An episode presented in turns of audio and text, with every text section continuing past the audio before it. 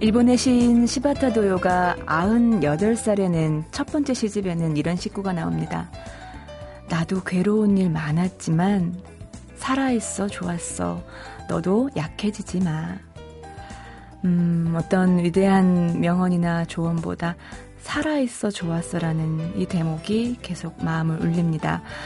100년 가까운 긴 시간을 살아낸 분의 이런 고백이기 때문일 텐데요. 오늘도 한 권의 책 속에 살아있다는 의미, 살아있는 힘 만나보셨으면 좋겠습니다. 안녕하세요. 소리나는 책 라디오 북클럽 방현주입니다.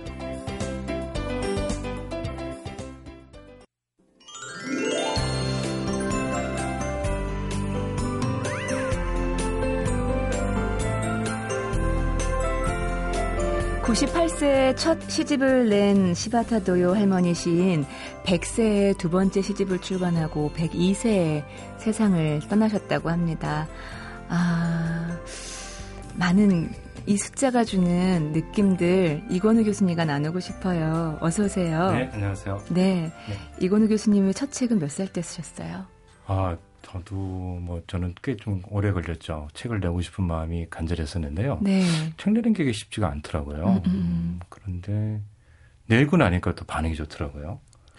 어느 게으름뱅이 책 읽기라는 책이 있는데요. 그 당시에는 네. 서평을 모아서 책을 낸다는 게 네. 쉽지가 않았는데 아, 책 제목을 다시 한번 어느 게으름뱅이의 책 읽기. 아, 예, 맞아요. 예. 아, 첫 책이었군요. 네, 첫 책이었는데 그게 이제 반응이 좋았죠. 그 몇 살이셨어요? 음, 그게 이제 한 30대 후반. 그러니까 이 방송을 들으시는 분들은 책 좋아하시는 분들일 텐데요. 네. 읽는데 그치지 마시고 음. 좀 쓰셨으면 좋겠어요. 두려워하지 마시고. 음. 네. 뭐 당장 읽은 책에 대해서 소감을 쓰셔도 좋고. 네. 일기도 써도 일기 써도 좋고 또 뭐 이렇게 오늘 이렇게 운문에 맞추면 시죠 뭐. 음, 음, 음. 자꾸 이렇게 좀 쓰시고 또 주변에 보여주시고 평가를 받아서 좀 고쳐보시고 자꾸 그러다가 자신이 쓰시면 네. 좀 그걸 좀 책으로 좀 묶어보시고 음, 음. 그렇게 해 나가시면 우리 모두가 다 소통하고 공감하고자 하는 의지로 어, 뭉쳐 있다면 네. 세상이 이렇게 뭐 또 힘들고 어렵고 비관에 빠지지만은 않을 음. 거라 생각하거든요. 아, 오늘 소개해 주실 책이 아 이게 아주 특별한 책입니다. 아, 예, 어떤 책인데요? 제목은 양반인데요. 네. 양반 당연히 우리나라 역사학자가 썼을 것 같지 않습니까? 그렇죠. 양반 얘기니까 그렇겠죠. 네. 우리 양, 양반이라는 게 우리나라밖에 없는 네. 거니까. 어, 근데 이게 미야자미 히로시라고 예. 일본 출신의 역사학자가 썼어요. 아 그래요? 예, 굉장히 유명한 그 역사학자이고요. 아, 한국 특히 한국 역사계. 네, 예, 예. 그래서 음. 도쿄대 명예 교수로 활동하면서 지금 성균관대 동아시아 학술원 교수로 있어요. 네. 국내 역사학자나 경제학자한테 끼친 영향이 굉장히 큰 아, 학자입니다. 예, 예. 이분이 이제 어, 우리나라에 와서 연구하고 그러다가 이제 네. 일본에서 문고본으로 책을 냈었고요. 네. 그게 한번 우리나라 나왔다가 절판이 돼서 네. 이 책이 헌책으로 좀 비싸게 유통이 됐더라고요. 아, 그래요? 예, 그러다가 이제 어, 다시 책이 나와서 제가 반가운 마음으로 소개해드립니다. 네. 사실 뭐 우리한테 양반이라는 음. 거는 지금이야 그 양반이 왜 그래 할 때 그 양반으로 약간 음. 비하 개념이긴 하지만 조선 시대를 이끌었던 중요한 세력인데 네. 특히 주작으로 예, 무장이 돼서 네. 조선 시대를 이끌어갔던 주력 세력인데 음. 사실은 양반이라는 게 뭐고 어떻게 형성됐고 그들은 어떤 삶을 사는지 잘 모르죠. 음.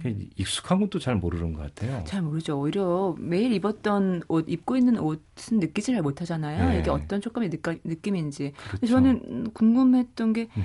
어, 이 미야지마 히로시 이분이 네네. 음, 이분의 레이더에 양반이라는 것이 포착된 이유가 있을 것 같아요. 아, 그 이제 역사 중에서도 한중일 역사를 비교해 보게 되면 네. 유학이 일반 민중의 삶까지 크게 이렇게 침투하는 것이 좀 드물죠. 네 왜냐하면 어, 일본도 유학을 음. 받아들였지만 유교까지는 받아들이지 않았다. 아, 이렇게 예. 말을 하는데 네네. 조선의 어떤 삶을 이렇게 살펴보면 일반 민중들도 주자학적 세계관, 즉 성리학적 세계관에 의해서 삶의 형태가 지배받잖아요. 완전 지배받았죠. 이게 왜 그럴까? 예. 보게 되면 양반이라는 층이 있었고 음, 음. 이 양반층이 공고해지면서 네. 그들의 어떤 주자학적 세계관이 일반 민중들에까지 전파됐다고 보는 거예요. 아. 그러니까 이 책은 우리가 양반하면 서울 지역에 있는 양반들을 생각하잖아요. 네. 양반이 두 종류가 있는데 네. 당시에 한양 중심 한양에 있었던 양반과 음. 지역에 있었던 양반들을 보고 있는데요. 아, 네. 주자학 그 주자학 또는 성리학적 세계관을 널리 퍼뜨릴 때는 지역에 있는 양반들의 힘이 더 셌다고 봐요. 아, 지역이라는 건 근데 광범위하지 않을까요, 너무? 뭐, 그 이제 뭐, 그, 우리가 흔히 말하는 이제 그래서 여기서 주로 되는 네. 연구 대상이 안동건 씨거든요. 아, 예, 예. 그러니까 어떤 그 정치적, 경제적 중심지. 음, 음, 이런 음. 쪽에서 이제 양반 계층이 어떻게 형성되고 음. 그들이 어떻게 세력을 확보해 나가고 어, 그러면서 어떠한 형태로 지역사회에 영향을 끼치느냐. 네. 그러니까 서울에만 왜 서울 지역 한양 지역의 양반의 연구 대상에 제외되냐면 네. 그건 전 정치적 영향은 강하지만 음, 음. 전체 조선 시대의 양반의 비중으로 따지면 정말 한 줌의 무리에 불과하다는 거죠. 아, 네. 각 지역에 있었던 양반들이 어떻게 양반으로서 자기 정체성을 확보해 나가느냐, 음, 음. 지역사에서 어떤 영향력을 확보해 나가냐 연구를 보게 되면 음. 18세기, 19세기 이후에 어, 조선, 그러니까 조선 전체가 주작적 세계관으로 이제 이렇게 어, 일반화, 일반, 그러니까 뭐랄까, 주작적 세계관이 지배하게 되는 거를 네. 알 수가 있다는 거죠. 아, 예. 그러니까 우리가 생각할 때는 조선이 딱 건국되자마자 그런 음. 성리학적 세계관으로 전 삶을 다 지배했을 것 같지만 음. 늘 그렇지 않죠. 음. 당연히 뭐 일부 어, 고려에서 조선으로 넘어왔던 혁명 세력이 네. 성리학적 세계관을 무장됐던 거고 음, 음. 그 전에는 고려 시대의 어떤 그런 세계관이나 가치관이 남아 있던 건데 네, 네. 어떻게 이렇게 전면적으로 아. 유학을 넘어서서 유교, 예를 네. 예에 관련돼서 음. 유교적 예를 조선 전체가 다 수용할 수밖에 없었는가에 네. 양반층을 바라보면 그게 네. 어, 알 수 있다 네. 이렇게 되는데요. 음. 지역에 있었던 양반층을 이래서 제지 양반층이라고 얘기를 해요. 네. 그래서 제지 양반층이 어떻게 해서 확산됐냐는데 주로 보면 15세기에서 17세기에 걸쳐서 예. 광범하게 확산 확산되고 아, 예. 또 자리를 잡았다 이렇게 음, 보고 있습니다. 음. 근데 사실 그 어떤 유교적인 전통이 우리나라 사람들을 지배하고 있는 건 상당히 좀 무서울 정도라고 생각해요. 네, 네. 그 조선 시절 넘어서서 지금 현대 사회까지도 그렇죠. 이어지고 네네네네. 있으니까요. 네, 네. 어, 그렇기 때문에 그것의 핵심이었던 양반을 분석하는 음. 것은 그렇기 때문에 더 의미가 있을 것 같고요. 그렇죠. 양반의 정의를 경계랄까요? 네네. 어떻게 먼저 하고 있나요? 아, 그러니까 아주 사전적 정의는 조정에서 의식 등이 치러질 때 참석하는 현직 관료를 아, 말해요. 뭐 잘 아시겠지만 문관, 무관을 다 음, 예. 일컫는 건데요. 음. 바로 이 양반 계층이 크게 두 부류로 나눠지고 있는데 네. 그것이 이제 서, 어, 개성에 있느냐 네. 아니면 지역에 있느냐 네. 그렇게 해서 어, 한양에 있는 거를 재경 양반이라고 네. 하고 지역에 있는 걸 제지 양반이라고 하는 네. 건데요. 이 양반층의 형성 과정을 안동권 씨의 유곡 유곡권 씨 쪽을 잘 네. 분석을 해요. 예. 그 정말 우리가 왜 이것도 식민사관이라고 하는 얘기인데 음. 우리한테 자료가 없다. 음. 자료가 왜 없습니까? 음. 다 있다는 거예요. 네. 심지어는 일본 학자가 다 연구를 하고 있는데요. 네네. 네. 특히 안동건 씨, 유곡건 씨 집안이 예. 재산을 분배하는 기록을 남겼어요. 아. 그걸 분석해 보면 네. 알수 있다는 거거든요. 그러니까 음. 족보하고 분재기라고 해서 아, 재산을 네. 상속해 주는 거. 그렇죠. 그걸 꼼꼼하게 분석을 해서 음. 여러 가지를 밝혀내는데 네. 대체로 보게 되면은 양반 계층의 모체가 네. 고려 시대의 토착 향리 세력이에요. 아, 예. 일단 토착 세력이라는 음. 건 중요하죠. 그러니까 그 지역에 있었겠죠. 네. 그 다음에 이들이 이들 가운데 누군가가 중앙 관료로 진출을 해요. 아, 예. 뭐가 이제 요즘 말 따지면 뭐 고시 같은 데 음. 패스해서 중앙 서울에 와서 활동을 하는 거죠. 그 다음에 은퇴하게 되면 자기 지역으로 다시 돌아오는데 그때는 음. 혼자 사는 게 아니라 가족과 가족들이 음. 예, 정착을 한다는 거죠. 요즘이랑 비슷하네요. 네, 그렇게 돼서 이들이 이제 어떤 정치적 영향을 지역에서 확보하고 있다는 거예요. 네네네. 네, 네. 그래서 족보를 보게 되면 대체로 음, 족보 자체를 보게 되면 일대족도 나오지는 않고 네. 그때 성공한 자식이 있으면 예. 자기 때로부터 가장 유명했던 학자이거나 성공한 예. 어, 몇 대조 할아버지를 음. 일조로 일대조로 해서 자기 집안을 형성한다는 거예요. 예? 그러니까 대체로 족보 구성 족보가 쓰여지는 형태를 바라보게 되면 네. 지금의 사회적 지위에 대한 사회적인 과시의 아, 의미가 좀 강하다. 아, 그 조작 아닙니까? 아, 그건 아니죠. 그 자기가 양반이라는 걸 과시하기 위해서 자기의 어떤 순서대로 해야죠. 순서, 그 순서대로 하긴 하는데 네. 그게 원래부터 족보가 있어서 내려오는 게 아니라 네. 후대 족보가 만들어졌다는 거죠. 왜 아, 만들었냐? 네. 내가 지금 굉장히 잘 나가기 때문에 아, 우리 조상 중에 네, 일단 조상을 위조하지는 않습니다. 그런데 네. 족보 족보 자체가 만들어진 시기를 보면 중앙관리로서 대단한 그 명성을 얻었을 때 네. 만들어진다는 거죠. 아. 그러니까 처음부터 양반이라는 게 있어서 네네. 네. 지역사회에서 영향을 확보한 게 아니라 네. 점차적으로 그 지역의 양반들이 음. 세를 얻어가는 걸 알 수 있다는 네. 거고요. 흥미로운 게 그런 얘기들 많이 듣지 않으셨나요? 조선 초기에는 음. 딸에게도 재산을 아, 예. 나눠줬다. 들어봤어요. 예, 그게 바로 이 유고권 씨 집안의 재산 상속을 다루는 음. 분재기에 나와요. 네. 똑같이 나눠요. 아, 그래요? 예. 근데 이 분재기를 분석해보면 음. 재산 상속을 그 해준 그 자료를 쭉 분석해 나가면 네. 그러다가 아들만 나눠주고요. 아. 나중에는 그러다가 예, 장남에만 줘요. 그러니까 이거를 정밀하게 분석해 보면 어떤 영향 관계를 알아볼 수 있는 건데 네네. 이게 또 재밌는 게 뭐냐면 우리가 왜 조선시대 보면 음. 결혼하면 남편이 양반인데 네. 네. 아내 집에 머물잖아요. 예. 유일곡 보면 신사임당 아, 보면 알 수 있잖아요. 예.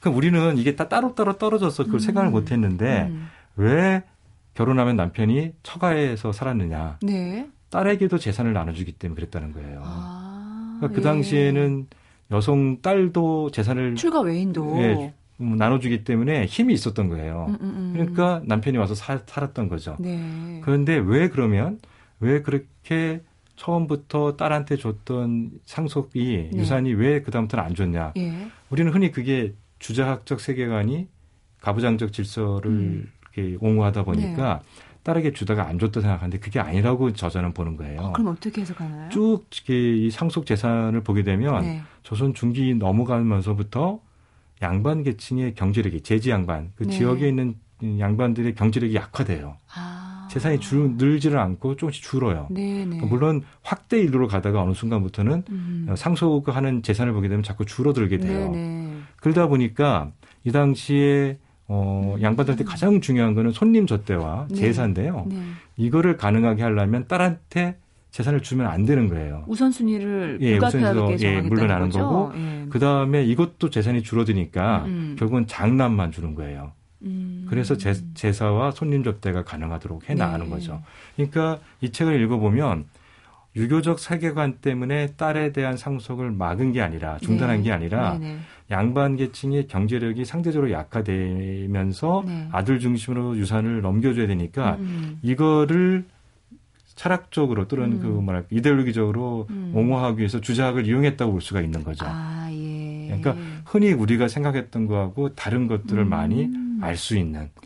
지금 이 시대에 이 책이 이 양반을 이야기하는 이 책이 우리에게는 어떤 이야기를 해줄 수 있을까요? 예, 일단은 우리의 삶과 전혀 관련이 없을 수 없는 음.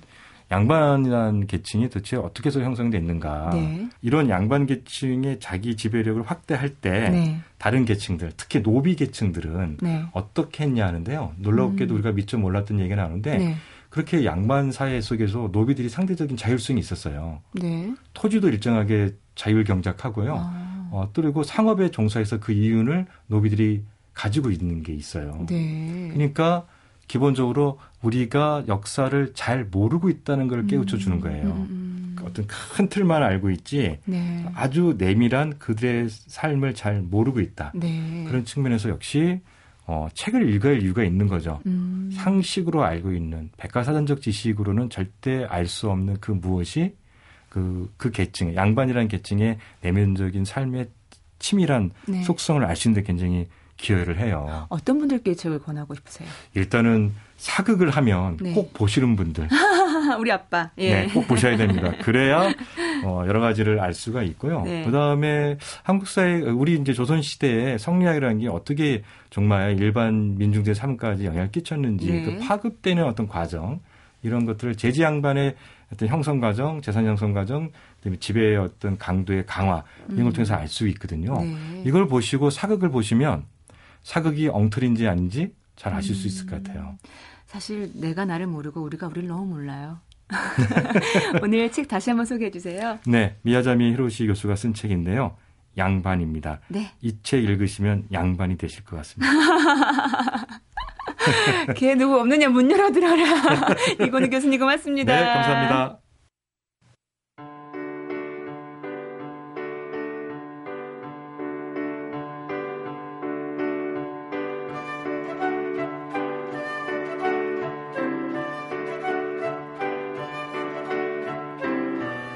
책방 사람들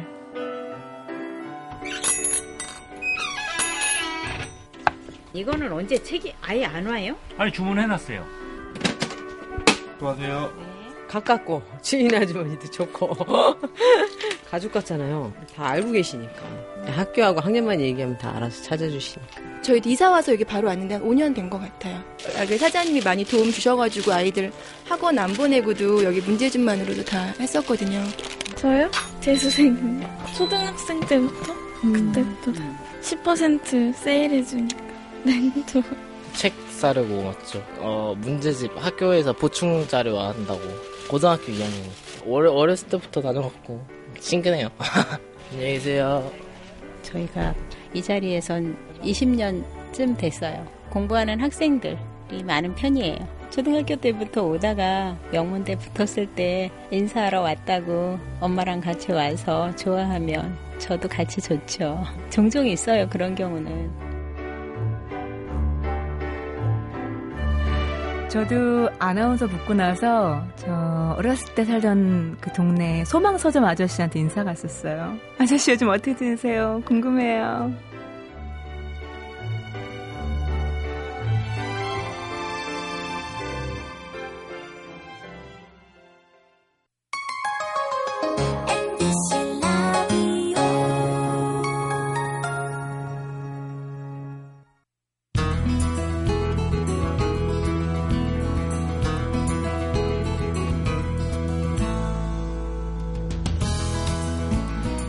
북클럽 방현주입니다. 아, 매주 토요일 아침 함께 만나고 계십니다. 이번에는 책과 저자와 함께 만나보는 북카페입니다. 여러분 어서 들어오세요. 오늘 북카페에 나와주신 분은요.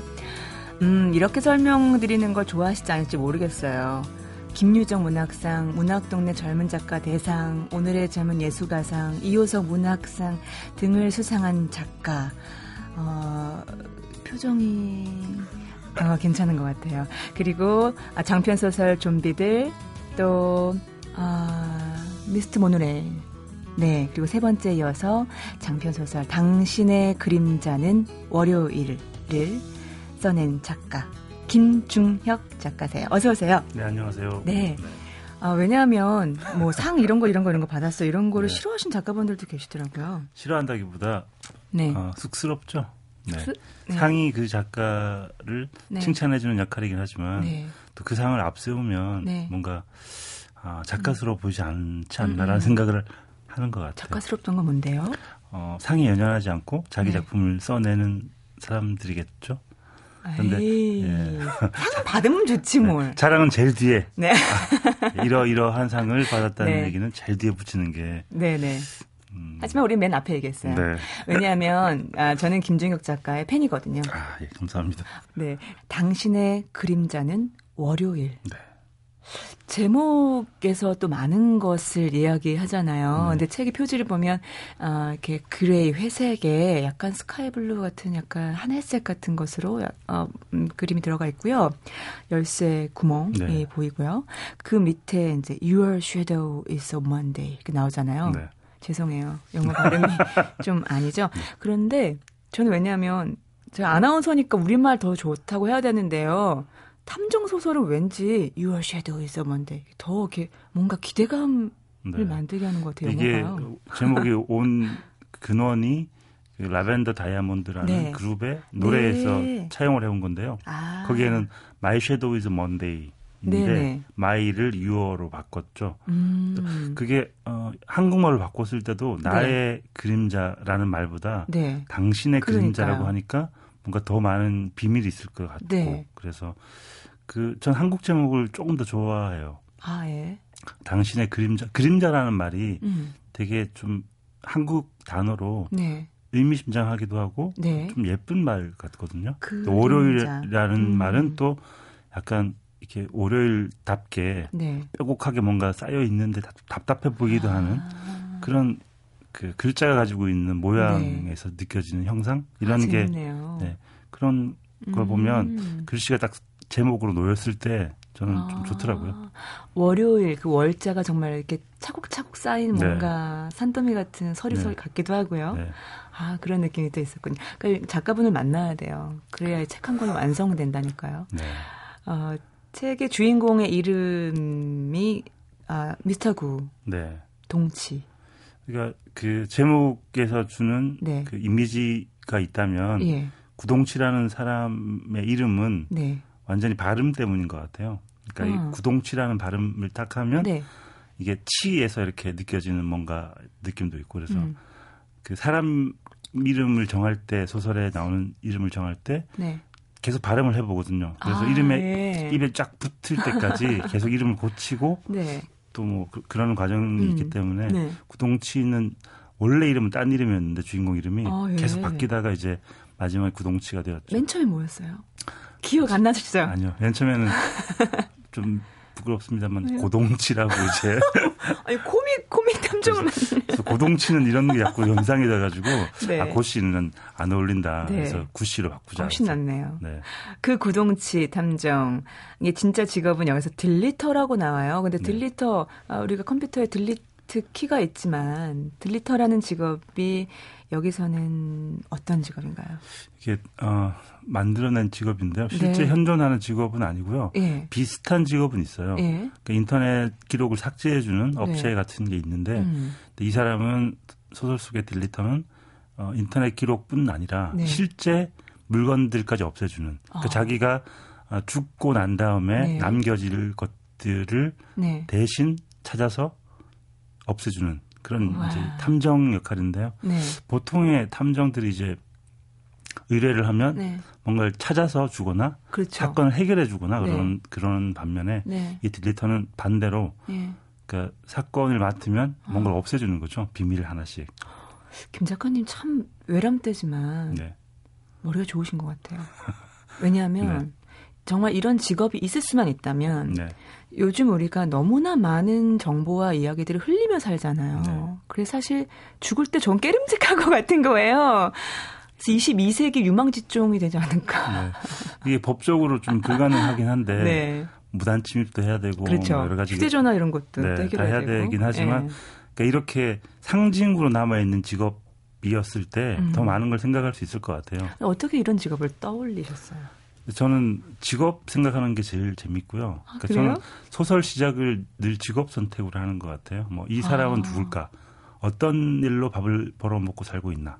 네. 그러니까 무슨 일을 통해서 사람을 만나고 이런 상, 상을 하다 보면 음. 거기에서 직업에서 이야기가 발생이 되고 네. 이 사람이 계속 굴러가지더라고요. 아. 그래서 여러 가지 직업들을 맨날 생각을 하는데 네. 이번에는 탐정인데 음. 좀 다른 탐정, 뭐 음, 음. 약간 지워서 없애주는 탐정 음. 이런 생각을 하다 보니까 이렇게 직업이 나온 거죠. 아, 구동치 탐정을 소설의 딱 그 앞부분을 보면 처음 찾아온 사람을 구동치는 이렇게 스크린을 쫙 하더라고요. 뭐 네. 혈록처럼 네. 뭐 코 형태를 보니까 비염이 있을 것 같고 뭐 심하지 않지만 심하진 않지만 복부 비만일 것 같은데 뭐, 뭐 내장 비만이 더 심할 것 같고 이렇게 나 제가 지금 완전 힘주고 앉아 있잖아요. 어, 구동치의 눈이 소설가의 네. 눈이잖아요. 얼마나 그렇죠. 사람을 분석하세요? 딱 만나면요? 관찰을 하는 게 익숙한 사람이긴 하죠. 그래서 아. 저는 지하철 타는 거 되게 좋아하는데요. 네. 버스는 사람을 볼 수 없지만 네. 지하철은 네. 낮에 보면 맞은편에 있는 사람을 볼 수 있잖아요. 네네. 혼자 상상을 막 해요. 어. 그러니까 저 사람은 왜 저 옷을 입고 나왔을까? 어. 저 신발은 무슨 의미일까? 네. 저 목걸이는 선물 받은 걸까? 산 걸까? 음음. 이런 생각을 하다 보면 시간이 금방 지나가거든요. 어. 근데 그게 그 사람의 진실, 그 사람의 네. 본 모습과는 다르겠죠. 제가 네. 상상하는 게 다를 수도 있고 네, 같을 수도, 있고. 수도 있고. 근데 그 상상하는 게 너무 재밌더라고요. 그래서 어. 사람들 관찰하는 게 재밌고 그리고 요즘에는 네. 또 사람들 말 듣는 게 너무 재밌어요. 말 듣는 거요? 그러니까 음. 모든 사람들이 다, 다, 다르게 말하거든요. 네, 그렇죠. 네, 뭐 감탄사를 많이 쓰는 사람도 있고 음. 부사를 많이 쓰는 사람도 있고 네. 그 사람의 말하는 습관 같은 게그 네. 사람 같다는 생각이 들어서 아. 이거는 그 대화 쓸 때도 도움이 많이 되거든요. 네, 네. 그러니까 두 사람이 똑같은 얘기를 하더라도 네. 어떤 식으로 다르게 얘기하는지에 따라서 음. 그 사람의 성격, 그 사람의 음. 뭐 어떤 사람인지를 딱 보여줄 수 있으니까 음. 그 대화를 많이 듣고 네. 그걸 대사로 쓰면서 아. 그 사람을 좀 표현하는 거가 요즘 제일 아. 재미있는 일인 것 같아요. 배에 힘줄 뿐만 아니라 말도 조심해야겠습니다. 김 작가님 네. 앞에서는. 음, 소설을 이렇게, 음, 만들어 가다 보면, 그니까, 한 명, 두 명, 그 인물들을 낳는 과정을 네. 거치잖아요. 근데 주인공 외에 이 작품에서 특별히 애정이 가는 인물은 어떤 인물이었을까 궁금해요. 이번에는 워낙 좀 많은 인물이 등장을 해서요. 네. 다 대충 다 애정이 가는데 음. 그 중에서도 네. 저는 그 형사인 김인천 아. 씨가 있는데 네. 그 사람은 정말 동네 형 같은 느낌이 좀 있어요. 그러니까 동네 형. 부동치가 대하는 모습도 그렇고 음. 그, 그 약간 욕 욕을 하면서 음. 친근한 욕을 하면서 네. 다정한 듯 약간 또 퉁명스럽기도 한 어. 그런 모습이 그 제가 알고 좋아하던 사람의 음. 모습을 약간 합친 거거든요. 아, 그래서 네. 네, 그 이제 음. 사건에 연루되는 음, 음. 과정 속에서도 네. 좀 약간 마음이 아프게 됐고 아, 그 예. 사람이 좀 더 많은 역할을 했으면 좋겠다고 아. 생각이 들기도 하고 뭐 그런 마음이 좀 많이 쓰이는 아. 등장인물이었습니다. 그러니까 작가님의 글을 보면 어, 사이 있죠. 그러니까 사람과 사람 사이, 사람과 사물 사이에 네. 공기나 느낌이나 질감이나 이런 것들에 더 애정이 있는 분이라는 생각을 많이 하고 저는 네. 독자로서 읽고 있거든요. 사람보다 사람보다 네. 사람 사이가 사이 네. 사람과 사람 사이 왜냐하면 그 화학 적용이 네. 일어나니까 네. 달라지잖아요. 되게 날카 날카로운 말씀이신데요. 저는 어, 사람과 사람 사이의 그 공간이 네. 어느 정도인지에 따라서 음음. 음. 그 공기가 달라지잖아요. 음, 음, 그렇죠. 그래서 너무 가깝지도 않고 네. 너무 떨어져 있지도 않은 그 네. 거리, 네. 그 거리를 잘 만들고 싶어요. 아, 예. 네. 네. 어떻게 보면 모든 작가들이 네. 글 쓰는 스타일이 다른 이유가 어. 그 사람과 사람 사이 거리를 얼마만큼으로 조정하는가. 네. 거기에 따라서 어떤 사람은 바짝 붙여놓고 거기에서 어. 막 집요하게 예, 집요한 사람이 있고 최대한 떨어 뜨려서 그렇죠. 뭔가 쓸쓸한 분위기를 내는 사람도 음, 있고. 음, 음. 그러니까 저는 그, 그 사이 어디 네. 저, 저만의 거리 어. 그거를 늘 생각하면서 쓰는 편이라서 네. 말씀하신 것처럼 그 사이에 많이 집중을 하는 것 같아요. 음, 제가 이게 잘 맞는 비유인지 모르겠는데 아이들을 보면요. 네. 그 부모가 보인다고 하잖아요. 정말 작품을 보면 전 네. 작가분들 만나는 게 너무 흥미롭고 재밌고 기대가 되고 실망도 될 때도 있지만 그 작품을 보면 너무 궁금한 거예요. 네. 어떤 분일까. 그런데 그렇죠. 김 작가님은 제가 상상했던 그대로예요. 어, 유쾌하고 발랄하기도 하지만 또 그 부분에 어떤 내면에 좀 거친 부분도 있, 그런 약간 남, 남자다운 남자 좋아하시죠? 네. 그러지 않으세요? 그렇죠. 네. 그런데 항상 그 안에 그 말장난 같은 그런 어떤 유머가 항상 있어서 참 좋았고요. 네. 상당히 사회적인 작 가라는 생각이 들어요. 웃는 형보다는 사람들과의 대화나 이런 것들 푸는 그 그런 과정도 거리낌 없는. 네. 그 말씀하신 것처럼 어, 이른바 속된 네. 말로 상남자들을 네. 좋아하고요. 그 사람들의 네. 그삶 속에 있는 네. 애잔함 같은 게 있는 것 같아요. 어, 그러니까 애잔함. 오히려 약간 그 제가 그 고향이 음. 아마 경상도여서 네. 그런 남자들을 많이 봐왔죠. 네. 퉁명스럽고 음. 말을 짧게 하고 네. 그 사람들을 되게 싫어하면서 자랐는데도 네. 어쩔 수 없이 고향처럼 그 음. 거기에서 느껴지는 애잔함 같은 걸 늘 가지고 있어서 어.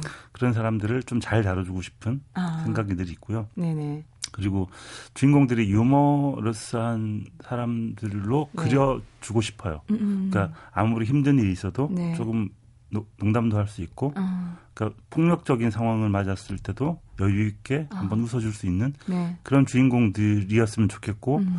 제가 아마 그렇게 살고 싶기 때문에 아. 그게 반영이 돼서 네. 그렇게 되는 거겠죠. 어, 거친 남자들, 상남자들 사이에 사신 분이 글은 어, 어찌나 정말 섬세한 네. 묘사랄까 여러분 들어보세요. 음, 그리고 그려보세요. 지금 제가 어떤 대목을 어, 읽어드릴 텐데 한번 음, 그려보세요.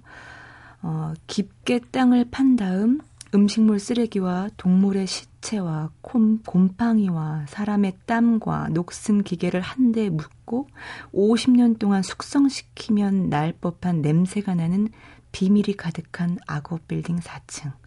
어, 네. 너무 그려지고 냄새가 아, 날것 같아요. 제가 썼나요? 네, 약간 이번에 그 읽어주신 문장 딱 네. 들으니까 쓸 때가 기억이 나는데요. 네. 약간 이렇게 약간 이상한 말이긴 한데 네. 후각의 시각화 이걸 해보고 아, 싶었어요. 네. 그러니까 글자를 보는데 냄새가 음. 나타지는 것 같고 네. 냄새가 이동하는데 그 냄새가 움직이는 거에 따라서 네. 눈빛 시선이 달라지는 어. 그런 두 개의 감각이 합해지면 어떨까라는 생각을 하면서 네. 썼던 건데 그것도 음. 예 발견해 주셨어요. 악업 빌딩에 이렇게 스며져 있는 그 냄새를 이렇게 그려주셨다는 느낌 네. 그런 느낌이 들어요. 악업 빌딩 얘기 나왔는데 여기에 날 어, 살고 있는 사람들이 참 좀 만나보고 싶더라고요. 네. 그리고 이름도 박찬혜 셰프 이분 실존님 네. 그 이름도 있고 비슷한 이름도 있고 농담처럼 아, 네. 넣어본 사람이고요. 네. 그 나오는 등장 인물들은 제가 아까 말씀드린 것처럼 어릴 때 봤던 네. 동네 아저씨들 아.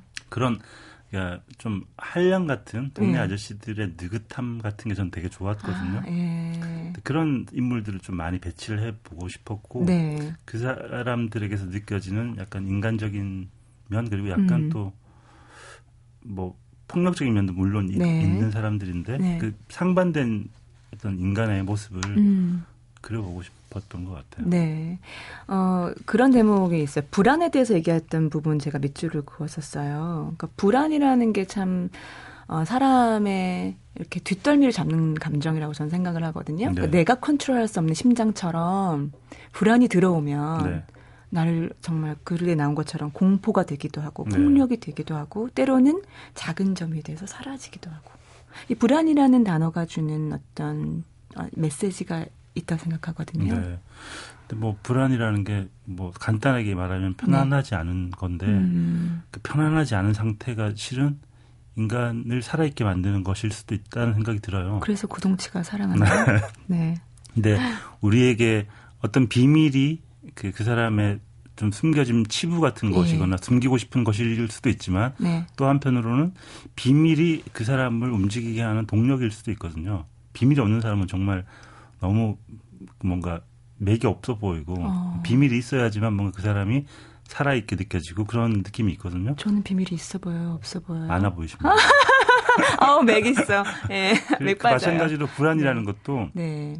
아주 편한 상태도 좋지만 음. 그 불안, 작은 불안이 가지고 오는 아. 약간 그 파급 같은 것들이 음. 소설을 만들게 하고 네. 인간이 그 지지고 볶고 싸우게 만드는 아, 또 네. 근원이기도 하고 네네. 그런 생각이 많이 들더라고요. 구동치를 사, 찾아오는 사람들은 그러니까 내가 죽어서 세상에 내 비밀이 파헤쳐질까봐 불안한 거잖아요. 네. 그 우리이기도 하고요. 그렇죠.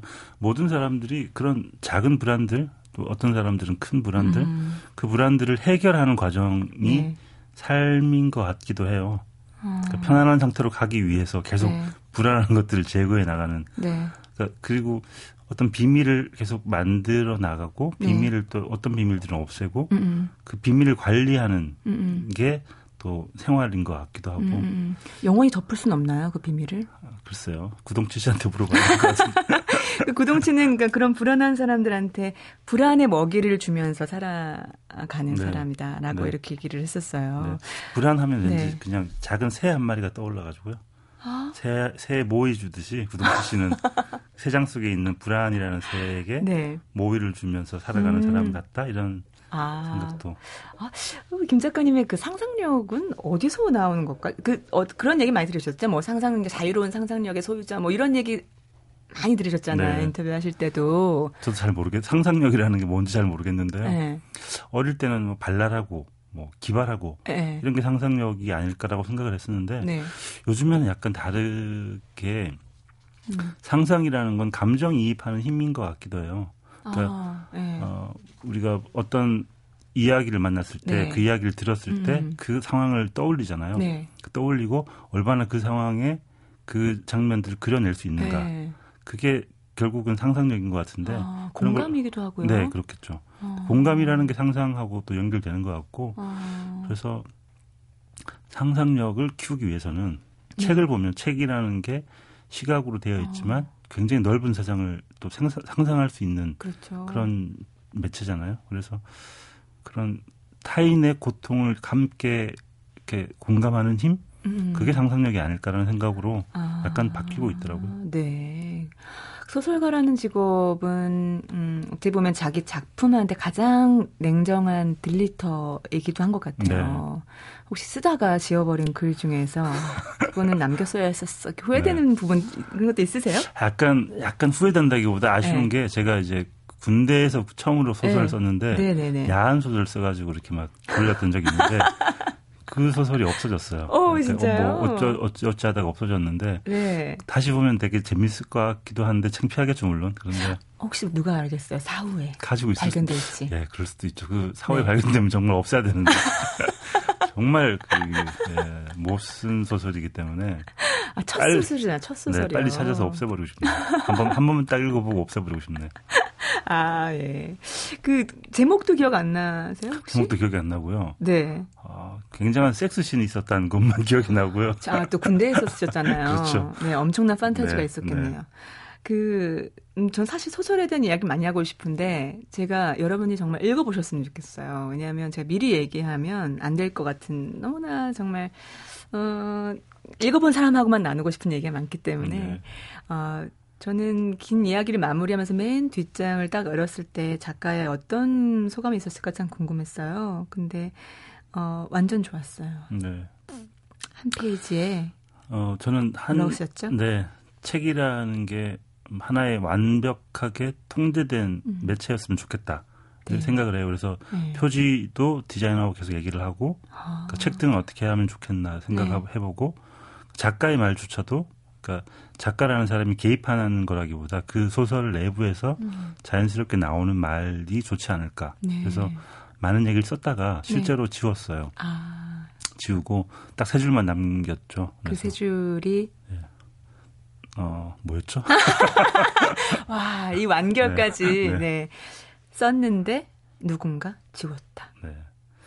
그게 그 세 줄만 남기고 보니까 이 소설의 마지막 어떤 출구 같다는 생각도 들고요. 아, 예. 그러니까 이 표지에서 음. 열쇠 구멍을 통해서 비밀을 들여다보면서 이야기가 시작된다면 음. 마지막 나오는 출구가 그 세 문장이 아닐까. 아. 그렇게 완결 짓고 싶었던 것 같아요. 네.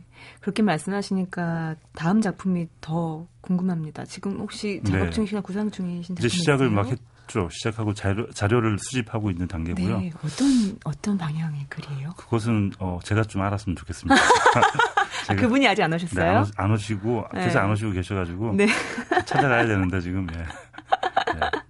야, 타협을 저, 보고 있는 중입니다. 네, 저는 그냥 개인적으로 작가님 글을 읽다 보면은 어, 아, 이 작가님이랑 친해져가지고 이 소설에 등장하는 박찬일 셀프 같은 그런 친구 됐으면 좋겠다 이런 느낌을 주세요. 왜냐하면 음, 이렇게 차갑고 멀리 사는 소설가 같지 않고요. 네. 제가 처음 아까 방송 전에 어디 사세요 물어봤잖아요. 네.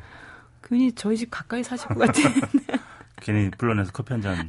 네네네. 마실 갈 것 같은. 네. 네. 저, 는그 밖에 나오면 소설가인 척 하지 말아야지. 아, 이런 생각을 많이 하고요. 네. 소설가는 방에 혼자 딱 있을 때 정말 소설가답게 음. 스스로를 자학하고 네. 물어뜯고 학, 학대하고 이러는 게 좋고 음. 밖에 나오면 또 약간 다른 인격체로 네. 그냥 농담하게 좋아하는 동네 아저씨 같은 느낌 음. 그렇게 제 소설에 나오는 그런 등장인물처럼 네. 그렇게 살아 여유 있게 살았으면 좋겠어요. 네. 네.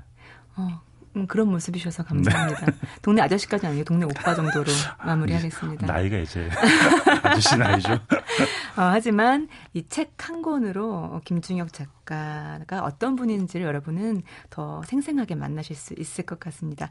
자, 음, 장편소설 당신의 그림자는 월요일 여러분께 일독을 권합니다. 김중혁 작가였습니다. 고맙습니다. 네, 고맙습니다.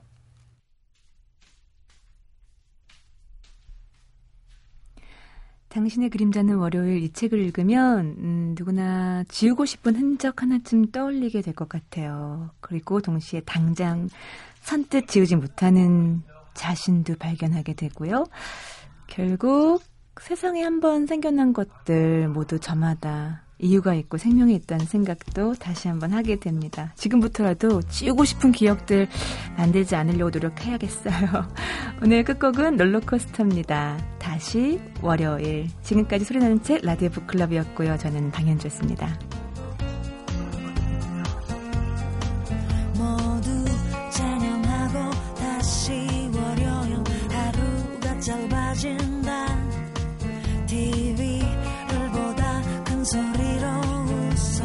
在